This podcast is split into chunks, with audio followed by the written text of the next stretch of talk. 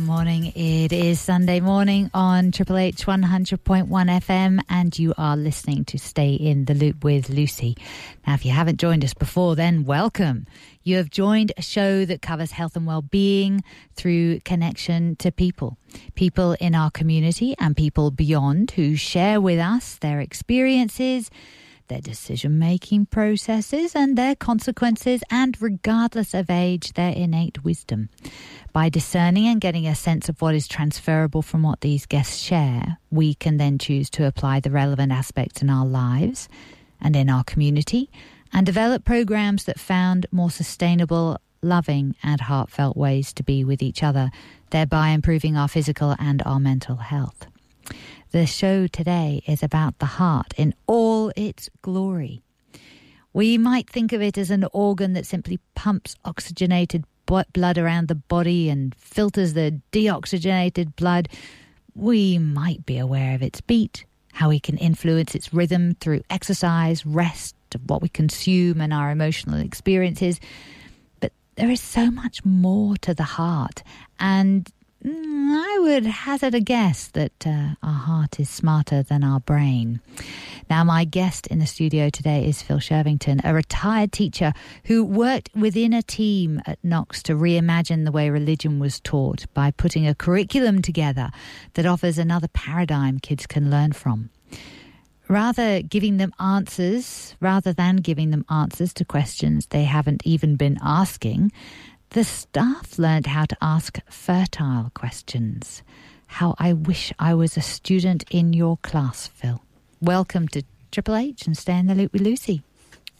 Thanks, Lucy, and, and hello, and hello to everyone out there. Now, Phil, let's start by giving a little bit of background about you. What were you like as a young man? Were you aware of the heart and and uh, life beyond school? How were you at school?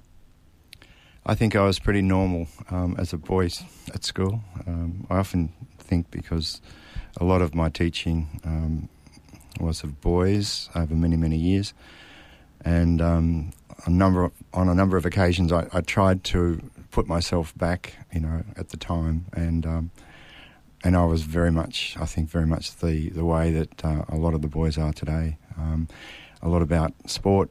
Um, yes, study was important, but it wasn't huge. I really didn't have a great idea um, of what I wanted to do, who I wanted to be.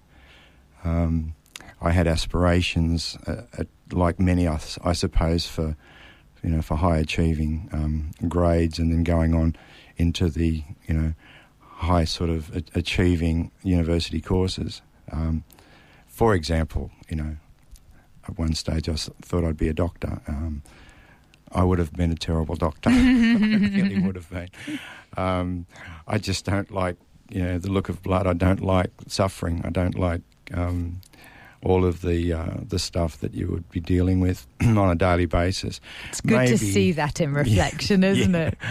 Yes, but at the time, of course, it was more, I suppose, with you know, people would see that as, as a really important thing to do and yes. and as a measure of you know your, your success, which yes. of course it wasn't. So, and um, my direction was very clearly, in hindsight, um, directed by um, the person that I married, um, and actually, as a general kind of comment, I, I can honestly say that um, the most important decisions in my life have been made by others, um, not necessarily by myself.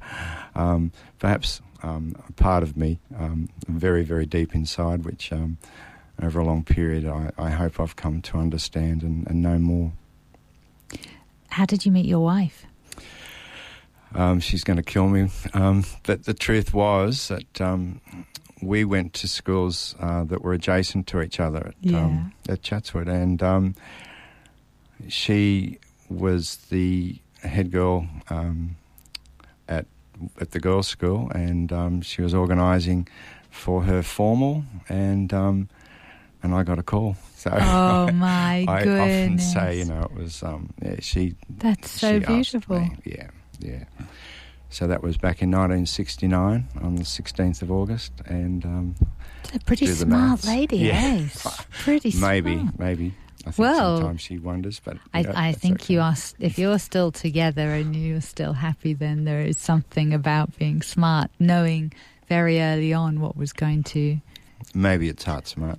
Mm. Yeah, maybe it's heart smart. Good, good link there. Now you worked in a number of high schools, and you've worked as a science teacher, but you've also worked as a religion teacher, haven't you?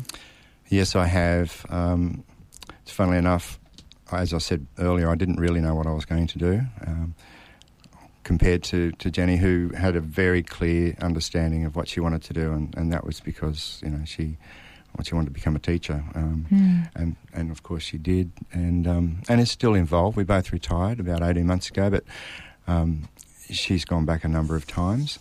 Her grandfather had a huge influence on her. Um, he was a, a small schools teacher out in the country in a number of different places, and um, she went on and um, and did teacher education. And I decided I'd started actually a, um, a science degree with you know psychology as, as a sig- significant part of it, and I changed across. I actually did a teacher education course at New South Wales, um, and then started with the department. Um, didn't stay there very long. Um, and from then, which was in the early 70s, uh, I taught in a number of uh, independent schools, mainly boys' schools in the early days, Mhm. um, and loved it in lots and lots of ways. Um, but the big change for me was um, was going from boys' schools into an all girls school, which um, I absolutely loved. For What was the difference between teaching the boys and then teaching the girls? I can remember actually because I left um, the school, which was Brigidine at St Ives, for a, a short period, and my greatest concern, I said to a number of people, was I don't know how I'm going to go acting, you know, the guy's role. Um, and that, I suppose, was the difference. I just felt that I could be me. I could be more, Wow. Know. That's so telling, acting the guy's role. mm. So within the girls' school environment, you felt that you could be yourself, and it sounds like there was more ease in your body. Yes, um, in a lot, lots of ways, um, and it wasn't, you know, sort of an immediate change. It took a lot of, you know, sort of months. Um, there was a lot of noise, but it was a productive kind of noise in the classroom. Hmm. So that whole, you know, sort of stereotyped understanding that a quiet classroom is a, you know, is a significant uh, classroom of learning, which is of course not necessarily the case. Mm. Um, yeah, the ability to make mistakes, I suppose. It's funnily enough, um, at Brigidine in the early years, I, I taught science, religion, but also sport, and that became a very significant part of my role. Um, eventually, you know, sort of heading heading up, but designing a, a curriculum in sports science and and teaching um, PE, and also doing a lot of sport.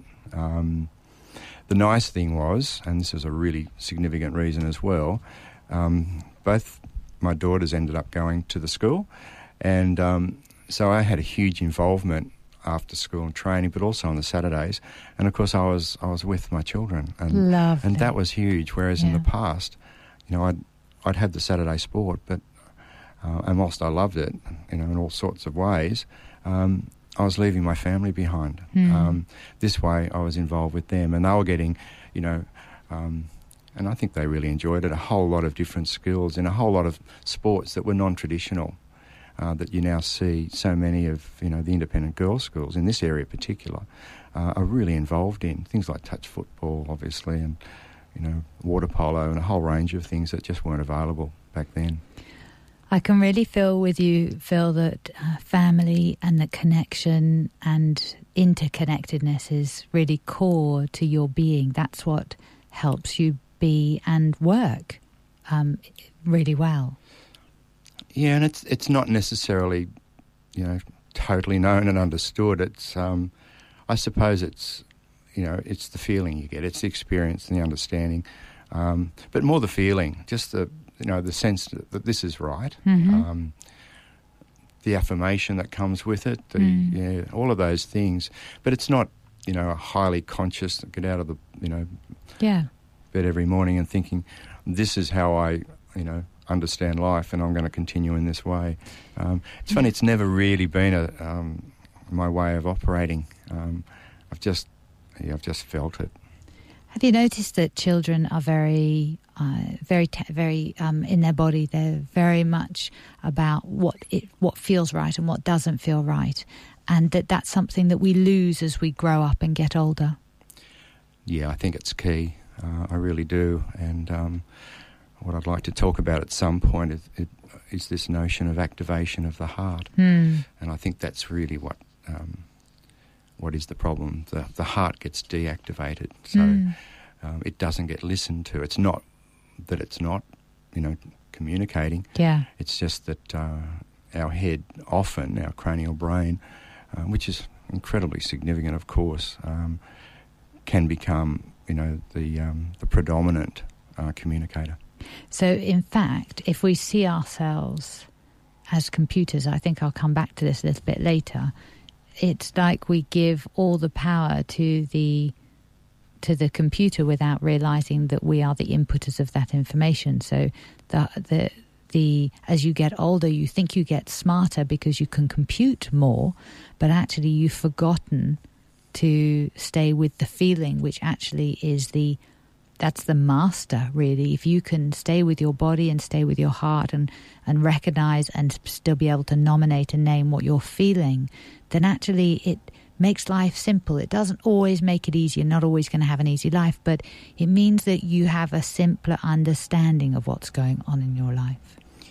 Yeah, I think it's an important distinction. Um, the difference between simplicity and, and you know the ease, and um, I think meditation in general, for example, uh, which if you boil it down, it, it really comes down to that whole sense of of listening, Mm. um, listening beyond, if you like, the signals that are coming from the cranial brain, um, just turning it off or uh, or attempting to turn it off. Um, which is very simple, you Mm. know, um, in theory, but it's not an easy process. So, yeah, that's something that I have been uh, incredibly interested in over many, many years, um, and you know, doing a whole lot of sort of research and experience around those that that whole concept of what what does meditation do, why do you do it, how- Yeah. and of course how you do it. Yeah. This morning, we are talking about the heart, that stunning organ in our body that is the powerhouse of our body. Without it, we are quite simply not here. My guest in the studio is Phil Shervington. I know this is a favourite topic of yours, so let me offer you a fertile question this time.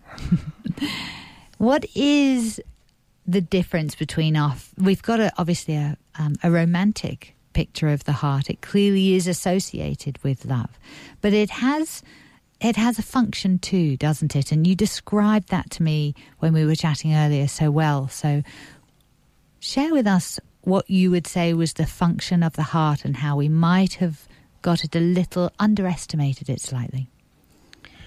I think we're coming to um, a much broader and deeper understanding of the heart. As you said, the heart has long been associated with love. There's probably more songs and poems written about the, the heart than anything else.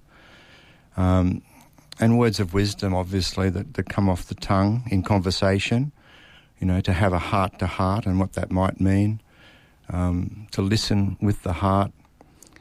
Uh, in front of me are the wonderful words of um, from the Petit Prince. It is only with the heart that one can see rightly. What is essential is invisible to the eye. So we know that, and, and we've known it for a long time. Uh, we've known it for hundreds and, and hundreds of years. Uh, all of the religious traditions um, have focused on the heart as essential. Um, you know, the so many of the prayers, the Shema, for example, you know, uh, second part of it, you know, connects with the notion of to to love with your heart as well as your mind and, your soul. So we've known that. We've known that there's an intuition, an intuitive understanding. But what's different, I think, is probably what been is what's been revealed in the last thirty to forty years, um, and that is really what um, I'd like to talk about briefly. So, the research that's that's coming out, this empirical understanding, is now telling us that the heart is much greater than just a pump. Um, it's more than an organ that actually pumps blood around the body. Um, in most uh, living things, or at least uh, living um, animals, it's the first of the organs to appear, uh, well before the brain develops. Um, and the research that we're now seeing um, or hearing about is that the the brain, in some ways, is or in many ways, in fact, probably more ways than we understand, is actually an organ of knowing. Um, and there are a number of different um, organisations throughout the world. Probably the most significant um, is an organisation called HeartMath, and they're uh, operating out of Boulder Creek in California in the United States and the West Coast. And what they're now um, telling us is that the heart actually sends um, transmissions. In fact, there are more transmissions from the heart to the brain than there are from the brain to the heart. So, what are these transmissions? Well, they're communications that, um, in, in many ways, are telling us how to live our lives, the way that we should be looking uh, at things, making decisions. Um, we also know that there is electromagnetic activity associated with with the heart. This notion um, of a torus, which is the word that's described this field that operates um, around the heart, that the heart as the centre.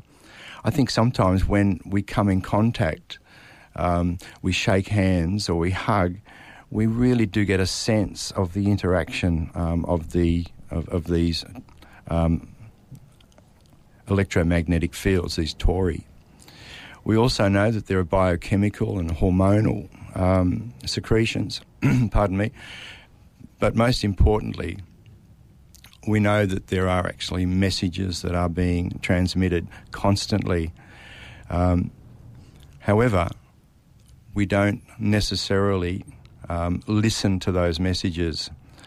Uh, the activity of our what I'll call cranial brain, our normal understanding of the brain, um, has the ability to actually uh, intercept and disregard these messages.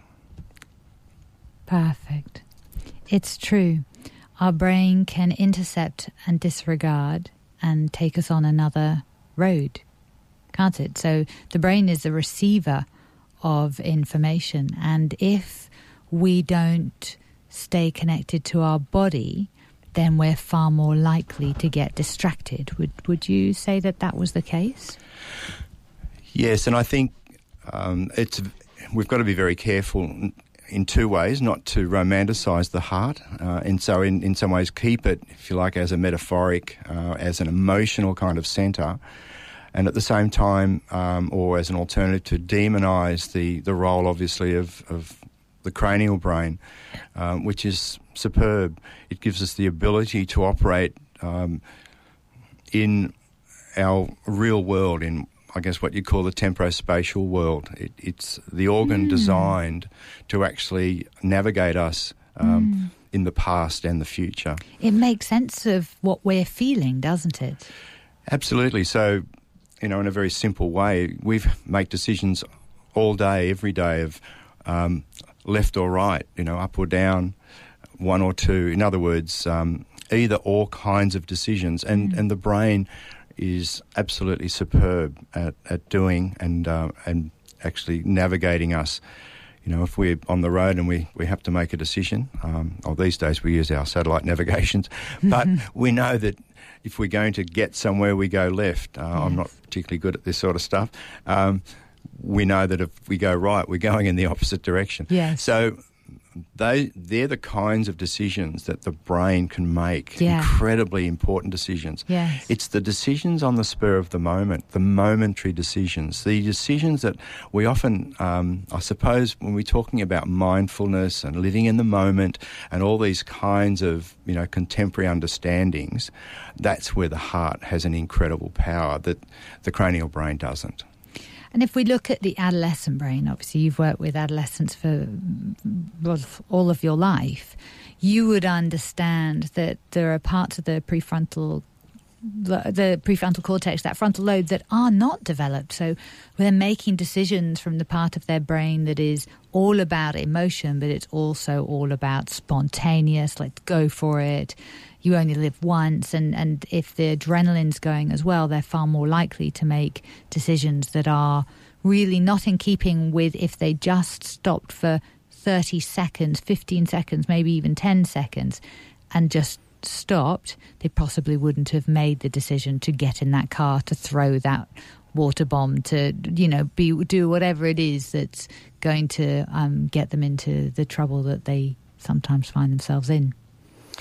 Yes, and I guess the other side of, of course, is that um, some of those, the decisions they do make are, are, are positive and, and really yeah. significant. Um, mm we call it, I suppose, uh, the adolescent brain. I, I, must say that I think that adolescence um, extends right into old age, um, and, and, I really believe that uh, it happens. The you know the um, lack of development, you know, uh, of the areas in the um, the cortex, you know, prefrontal lobes, um, are because the heart doesn't get listened to. Yes, it certainly doesn't get listened to. Um, you know, in adolescence, and we can see, you know, very sort of obvious things around um, the problems there.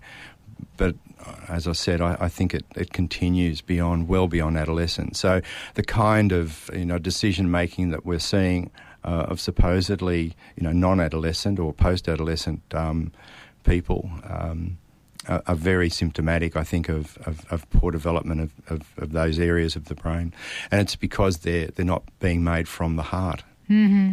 Yeah, it's it's almost abdicating the awareness of that part of our body that isn't valued as a child and the wisdom of growing up is almost like the shutting down of the heart where it's actually the should be the opposite way round that you actually become more aware and the communication between brain and heart body is actually what helps you understand life and how to function in it.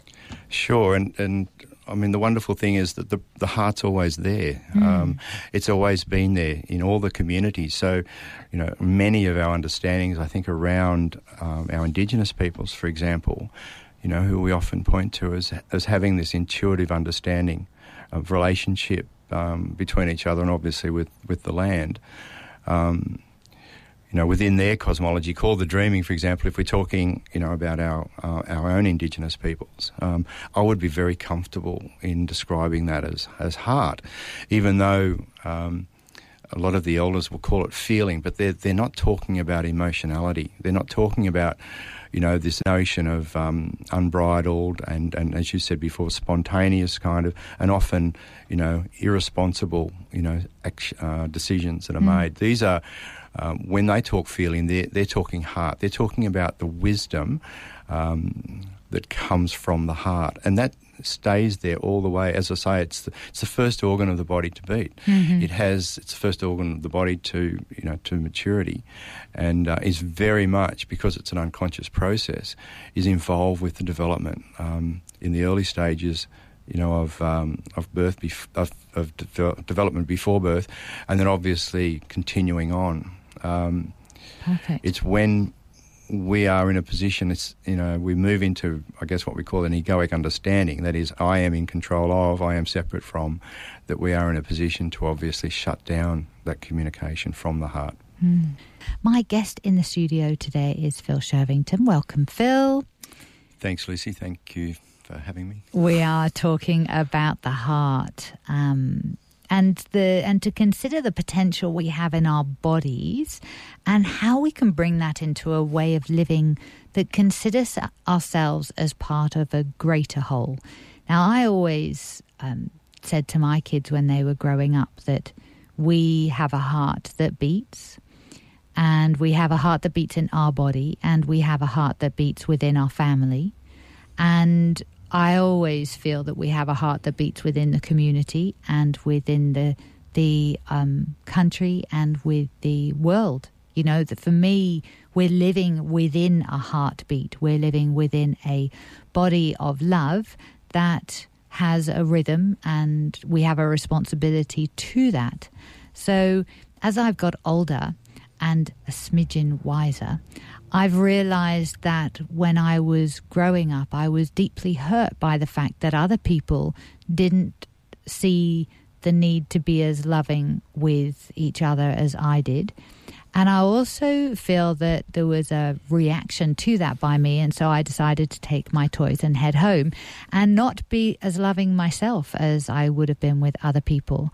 Um, I didn't find what I was looking for in religion at all. Um, I didn't find that that livingness of the love there.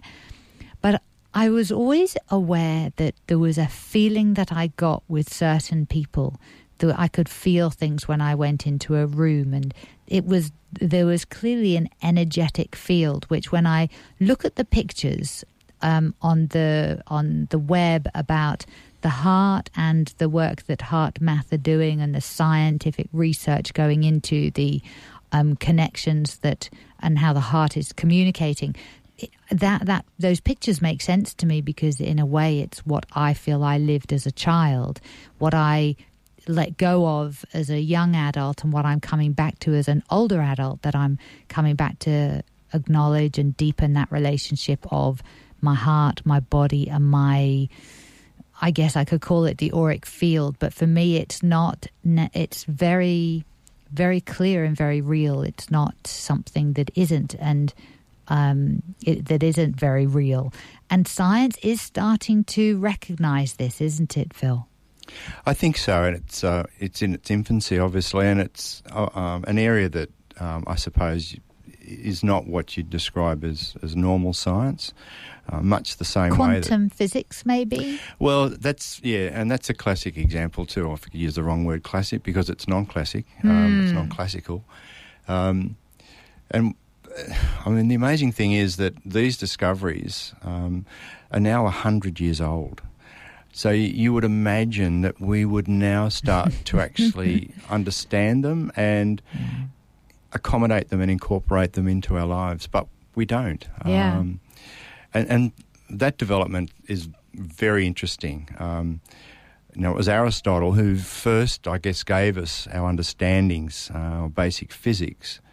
Um, and I think for many people, that's the way that they actually still operate in the world. Um, I'll give you an example. So, Aristotle um, argued that ultimately there was, you know, the prime mover, and that everything, in a sense, was in movement ultimately because of that prime movement, um, which he, you know, loosely called God.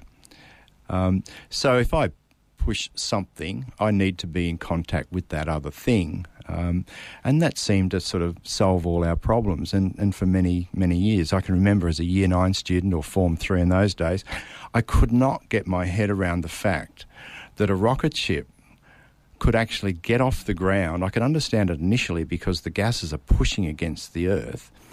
But then I thought, well, what happens later if there's nothing for it to push against? So I'm thinking in an Aristotelian way, and of course it was Newton who argued, well, actually, that's not the way the world works. And he introduced a very, very different paradigm. And obviously, out of that came three significant laws of motion.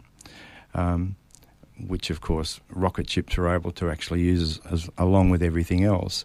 Now, quantum physics takes us to another step, um, a non-linear systems kind of understanding of the way the world works. But we're still floundering. We're still, in a sense, operating out of this old Aristotelian or Newtonian frame of mind.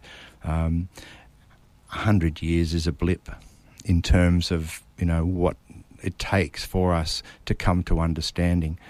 Um, I often used to say to the kids that you can have a great idea, um, and it's it could be the truth, but ultimately the other half, which is probably more important, is the timing. And you can spend so much time pushing forward on your great idea, and if people aren't ready for it, it's not going to change anything. And mm. I think, mm. you know, we fall into that trap often. Mm-hmm. So we will get there. Um, and I think this is part of, I guess, the issue, you know, with our understanding of heart. And fortunately, we now have some scientific understandings, and that's developing. You know, there are, you know, huge numbers of research studies that are vigor, um, rigorous, they are empirical, and they are telling us um, things about the heart that we only kind of understood intuitively or we talked about metaphorically? I'm very, I, I you know, I, I, get research. I'm a researcher, um, a social social researcher, so I understand the importance. I've studied a lot of evidence based medicine, but I also can see that we can give our power away to needing proof, and that actually the proof is in our body, and we and and I can't. I I personally am not going to wait for the empirical evidence that the heart communicates. I think we've got to live that now, so that that proof actually can can so we can be studied and science can can catch up in a way. It's like we're waiting for them to catch up to the livingness to the way we're living. And I think that's happening. Um, I was talking earlier um, to Lucy about uh, Ken Wilber, and one of the great, I think, um, understandings that he came to uh, in a book called um, Eye to Eye was the realization that, that all forms of research um, f- actually are characterized by three significant components. Um, and each of them, um, in a sense, have to have the three components. So those three components um, are basically yeah, the ability to be able to identify the evidence. So if you get a young child, for example, to look down a microscope, um, they're not going to know what they're seeing. They need, obviously, instruction uh, or injunction, as it's called, uh, to be able to identify what it is they're actually seeing. Um, so they have to have, you know, that instruction, and most of our education is about that. Mm. Um, having got that understanding, they can then recognise what it is they're seeing, or they can actually, you know, prompt beyond that. And then the other important area, of course, is that there must be a community that actually accepts um, that body of evidence. So if you're doing research, it's not enough, uh, obviously, for you to do it on your own. You, you have to be in community. They have to be able to accept, uh, verify, and obviously, you know, support um, and publicise it. Now, it's interesting at the scientific level, uh, at the level, if you like, of, of uh, literature, which is very, very different. Um, for example, if you're reading Shakespeare, science is not going to help you appreciate Shakespeare. No. All science can do, perhaps, is uh, is give you an understanding of the, um, you know, the the materials that the plays may have been originally written on. Um, they can perhaps um, give you a, a, a, discernment of, of the inks and, and what was you know the chemicals in those inks, but it can't obviously uh, communicate you know other aspects of, of the learning. Um, hence the science you know sort of um, and uh, and literature divide often. The other area, of course, is spirituality, which is often dismissed. Um, but that area of spirituality also has exactly the same three requirements you have to have an understanding and injunction. You have to obviously um, have the learning to be able to meditate.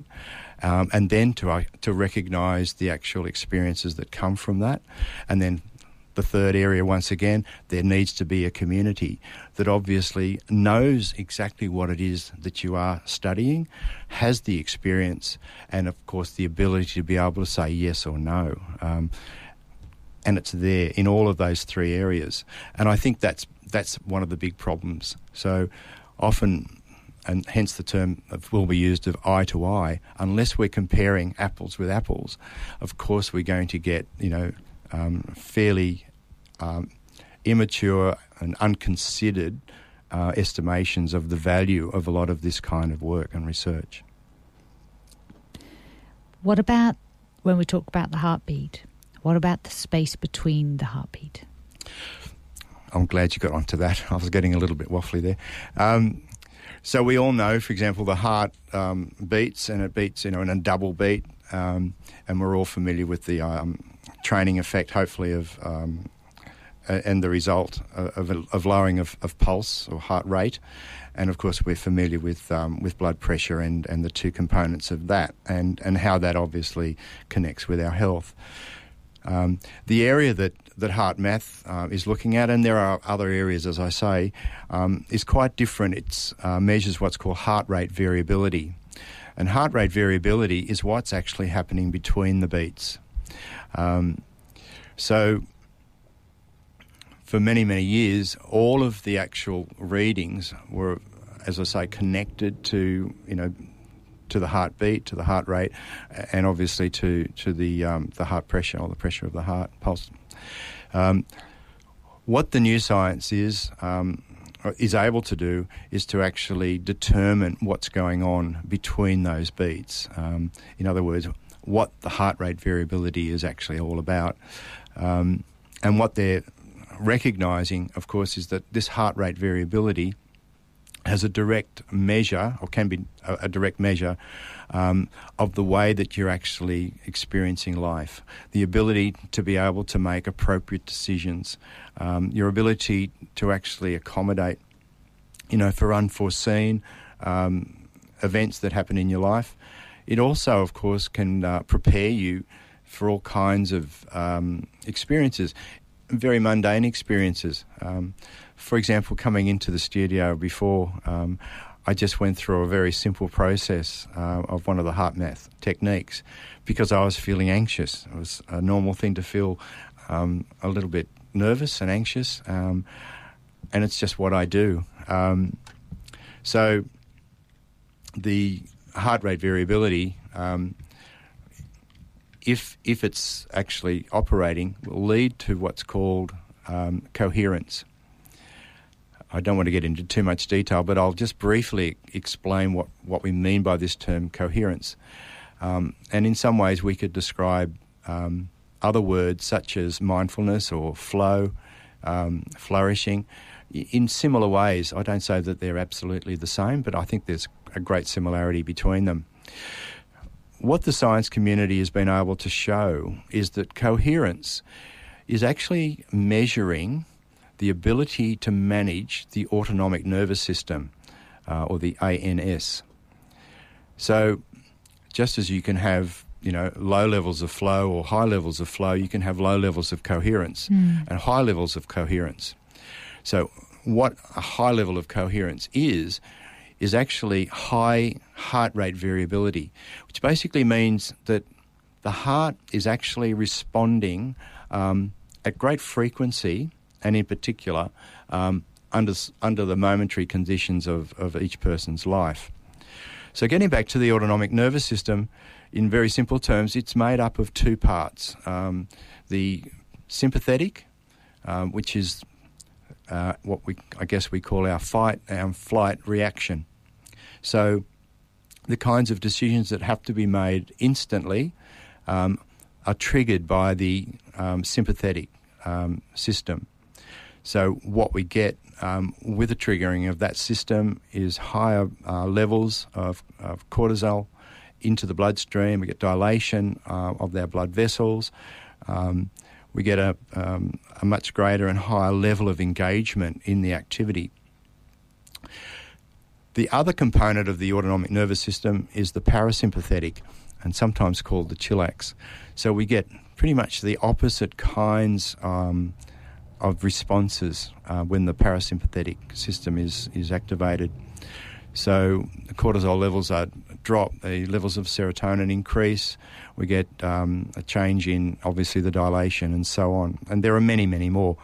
Um, now, a lot of people think that the best way to live is obviously to have you know the parasympathetic system operating all the time, and of course that's not the case. Um, I often talk of one example. Um, which is the the case of um, of our our famous uh, surfer um, who was attacked by a shark in Jeffreys um, Bay down in South Africa. Can't think of his name at the moment. I'll think of it in a minute. Um, so his first response um, was to actually to get away from the shark. Unfortunately, the shark had bitten um, onto the board, but had actually um, also bitten his leg rope. So he was not able to, to literally take flight. So what he did, of course, was to fight, and he, he literally started to punch the shark. So that was his first response and the most appropriate response, and that was triggered by the sympathetic um, system. So it's it's not a matter of saying, well, you have to actually Mick Fanning. Thanks, Lucy. yeah, it was Mick Fanning, who, of course, has just uh, retired. Um, so there are appropriate um, ways of operating, of course, in all conditions. It's interesting um, teaching boys in particular. you would often find that their response to a situation that obviously wasn't what they were wanting, you know, is a fight or flight kind of response. Um, because that's what they're used to. Um, fortunately, you don't see it as often these days, but I can remember teaching, you know, 30, 35 years ago, where you'd find a circle of boys all egging on someone in the middle or a couple of guys in the middle having this fight. This was how they were resolving the issue. It was a, it was a fight, and of course, there'd be many examples of flight um, tied in, obviously, to our understanding of bullying.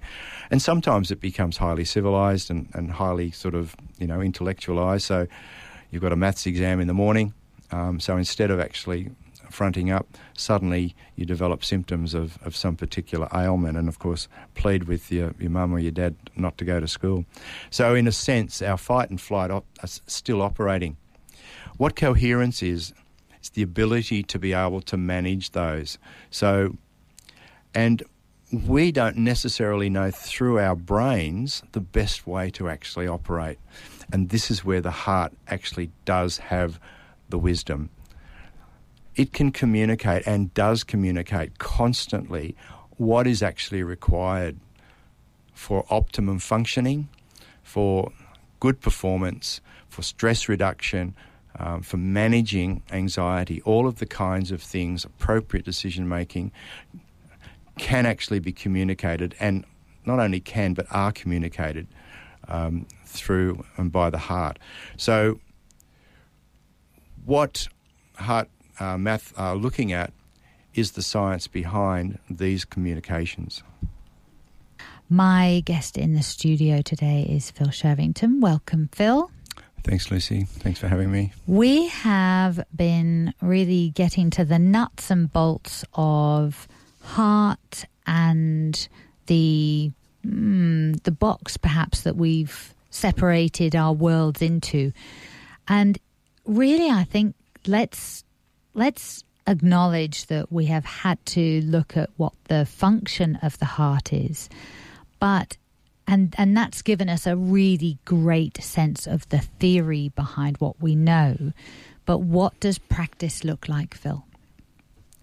I think it's so important to actually move into the practice because at the end of the day, uh, there may be a small number of people who are interested in the theory, but obviously it, it uh, can send people to sleep the um, the practice is is why we actually um, you know sort of went you know for this kind of uh, approach. Um, we mentioned earlier about um, wisdom, life, faith um, studies, which was um, an attempt to to reimagine. I like the the way you described that by a team at uh, at Knox back in probably 2011, 2012. It, it began.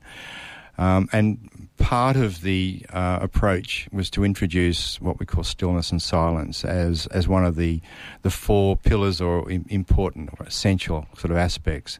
The others were to, to move from uh, an answering um, pedagogy to a questioning one, um, to also look um, at the area of, uh, of social justice, um, and also um, to allow the students to begin to understand their own story and to, to make connections, obviously, you know, to, to wisdom stories uh, because of um, hopefully a dawning realization of, of, of, their own unique and, and important story. Mm. But it was the stillness and silence, though, that um, really was was in many ways challenging because, as you can imagine, um, young people and young boys in particular uh, don't like to sit still for very long. But surprisingly, even though there was um, you know initial uh, resistance, uh, we were definitely making connection with, with another part of, of these boys. So we tried a number of different types, including Christian meditation. Um, and probably about two years into um, the introduction of, uh, of Wisdom Life Faith, um, we had an opportunity, I say we, um, another uh, member of staff who was very much um, tied in with positive psychology uh, direction the school was moving in. And uh, we went to Macquarie Institute at Chatswood, um, which is aligned very closely with HeartMath. Um, and their um, purpose is, is to do um, training and also to supply uh, particular um, tools that obviously can monitor and, and help the process uh, of developing this important um, uh, coherence or high heart rate variability. So that's what we did. So I had been involved in a whole range of meditation over many years, uh, particularly as I say, Christian meditation, and um, I took a whole lot of different things from a lot of, uh, of, of different kinds of approaches. And it dawned on me at some point that all of them are really uh, doing much the same, and that, of course, is is to activate or to reactivate the heart. And that's not to say that it isn't activated, of course it is. Um, but just as we have variations in people's ability to manage this or to run fast or, or to perform or, or to do anything, um, there are variations. Um, and what we could see, of course, was that um, in this area, this important area of listening to the heart, um, the actual levels uh, were not particularly good. So that's what we attempted to do. Um, the practice, um, like most meditative forms, um, is very straightforward. It's very simple but it's not necessarily something that, that people, you know, do a lot of um, and of course the routine becomes important. But once it's understood and there is an attitude and a realization of the value of this particular um, approach, these strategies, um, it can be um, something that can be done very, very quickly and very easily, um, literally, you know, in a matter of seconds. Um, so what I'd like to do is is to take you through a simple heart meditation. so if you're listening out there and, and you'd be keen to actually put this into practice, then um, you'll have this opportunity, hopefully. So, I'm reading from a, a simple bookmark, and um, these bookmarks were uh, were run off and available to the boys, and they would put them in the back of their, their diaries, and um, they had access to them at various times. Um, I was in a position to be able to, to use them in class in the Wisdom Life Faith and also in the mentor system. Um, and I got a whole range of different feedback, of course. But the first process is to is to block out um, through the eyes any senses. So you simply close your eyes. So we'll just go into this mode. So having closed your eyes, you're now shifting your attention from thinking to feeling. And it's an interesting um, thing to actually ponder to turn thinking off is not easy. It's something that obviously just continues on. Um, it was once described our brain activity as like a tree full of chattering monkeys, or if you've been down to Manly around um, dusk when all the lorikeets come into the palm trees, they just go um, absolutely berserk.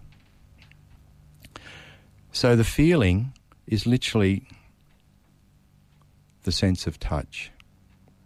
And the way I suggest you do this is to actually breathe through partly closed lips and feel the cool breath just coming in over the lips onto the tongue. Now, what that will do is it will redirect attention away from thinking, and that's really important. So, just do that a couple of times. Feel that coolness it was funny, I was in a group at one stage and someone asked the question, What do you mean by feeling? And the instructor simply went up, put their finger on their wrist, and said, That's a feeling. We're so in our heads. We're going to slow our breath down now, and we know that there is a huge connection between the activity of the heart and the actual rate of our breathing. Normally, we breathe probably once every six seconds. We're going to slow it down to about once every 10. So, and we're going to actually inhale for four seconds and exhale for six. So I'll just take you through, just inhaling one, two, three, four, exhaling five, six, seven, eight, nine, ten. Okay, so just do that, and as you feel that breath coming in, you're slowing your breathing. So we're halfway through the process.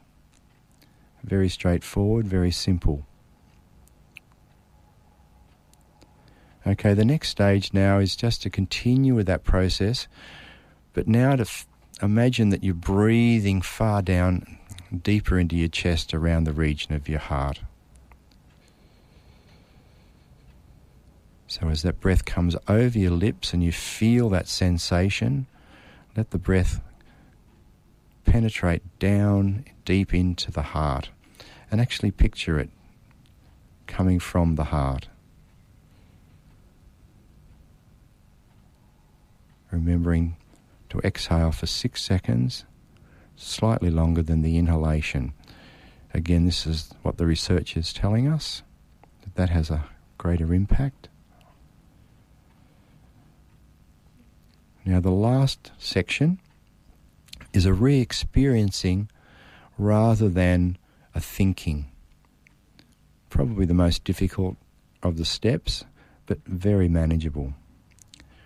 So, these are not necessarily things you do separately. It's all part of a process, so you continue to breathe through parted lips, feel the coolness of the breath, slow the breathing, deepen it down to the region of the heart. And now I want you to re experience a heartfelt moment. Now, this heartfelt moment could be anything that works for you, an experience that is uplifting. And that can come from a special experience, a special person, a pet, a place, or a time. But it's the re experiencing that is significant. And that's obviously going to be very, very personal. So that's it. They're the steps. So let's go through once again. So you close your eyes just to eliminate the visual you feel the cool breath coming in through parted lips to move your attention away from thinking to feeling. Slow the breath from one every six seconds to one every 10 seconds, four seconds in, six seconds out.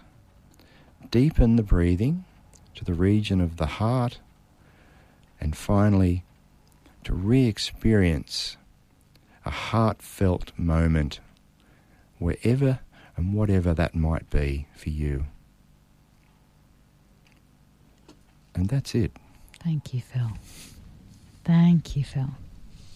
Well, if you are still awake and you want to start your day, then bring that into your movements because, of course, that's the important thing about meditation is that we don't leave it where we experience it. But when you can feel that love in your body, then you bring it into activity. One of the things that I really loved about that was the opportunity to just stop and to feel your breath. And we can we can the important thing with meditation is to make it yours and feel what build the relationship with your body as you do it one of the things Phil was saying to me yesterday was that he one of the early meditations he learned he had to do it for half an hour in the morning and half an hour in the evening, which is unrealistic in our in the world that we live in. But I remember distinctly going um, on a work retreat and they took us to this place where they were talking about stress and meditation and I had three children under six, and I just said, You have got to be kidding me. The thought of sitting down for however long and doing this meditation is just not realistic. And they said to me, Oh, well, um, do you go to the loo? And I said, Yes, I do. Thank you very much. And they said, Beautiful. The moment you sit down and you close that door, that's your meditation time. That's it. No one's allowed in the bathroom with you. You tell the kids they have to wait outside. They can wait 30 seconds, a minute, and that's your time. And just the presence in your body or the breathing that you do when you're with yourself, that's meditation, the connection of you with you. And then you can take that back out into the world. And, um, you know, that's one of the things that we do all the time is go to the loo. It's a, a function that we have to have to do no matter who we are, what success we have in life, what perceived failures we have in life or anything. So don't leave any meditation when you start movement, bring it into your movement. Phil, I can't thank you enough. You have given us a really rounded, a rounded picture, and what I can feel is that this is about relationships with ourselves and building that relationship with stillness and silence, about the relationship that we can have with animals and with each other and with the world. You know, it just changes so much. Yes, I think that's so true. You really don't know, um, I suppose, how it's going to actually affect you. Um, and I guess the, the best way to finish is to say that what we just experienced um, is what we call activating the heart. Um, and it has huge, or can have huge impact in terms um, of how we live our lives, how we experience ourselves and others, the environment, um, and of course, how we make decisions. So, thank you. Thank you, Phil. Well, we come to the end of the show. How fast that comes around. Um, it seems that the heart is the brain that we can all be be um, connecting to. What, how can people find out about what you do and where to find you? And I know I'm trying to persuade Phil. Let me tell you, three weeks time and counting, we're going to have our International Men's Day event around the fountain in Hornsby. It's going to be a monstrously large family fun day. We're going to have Triple H you're going to be there. We're going to have a, an outside broadcast all day with um, Jason leading the the way for us uh, throughout the day.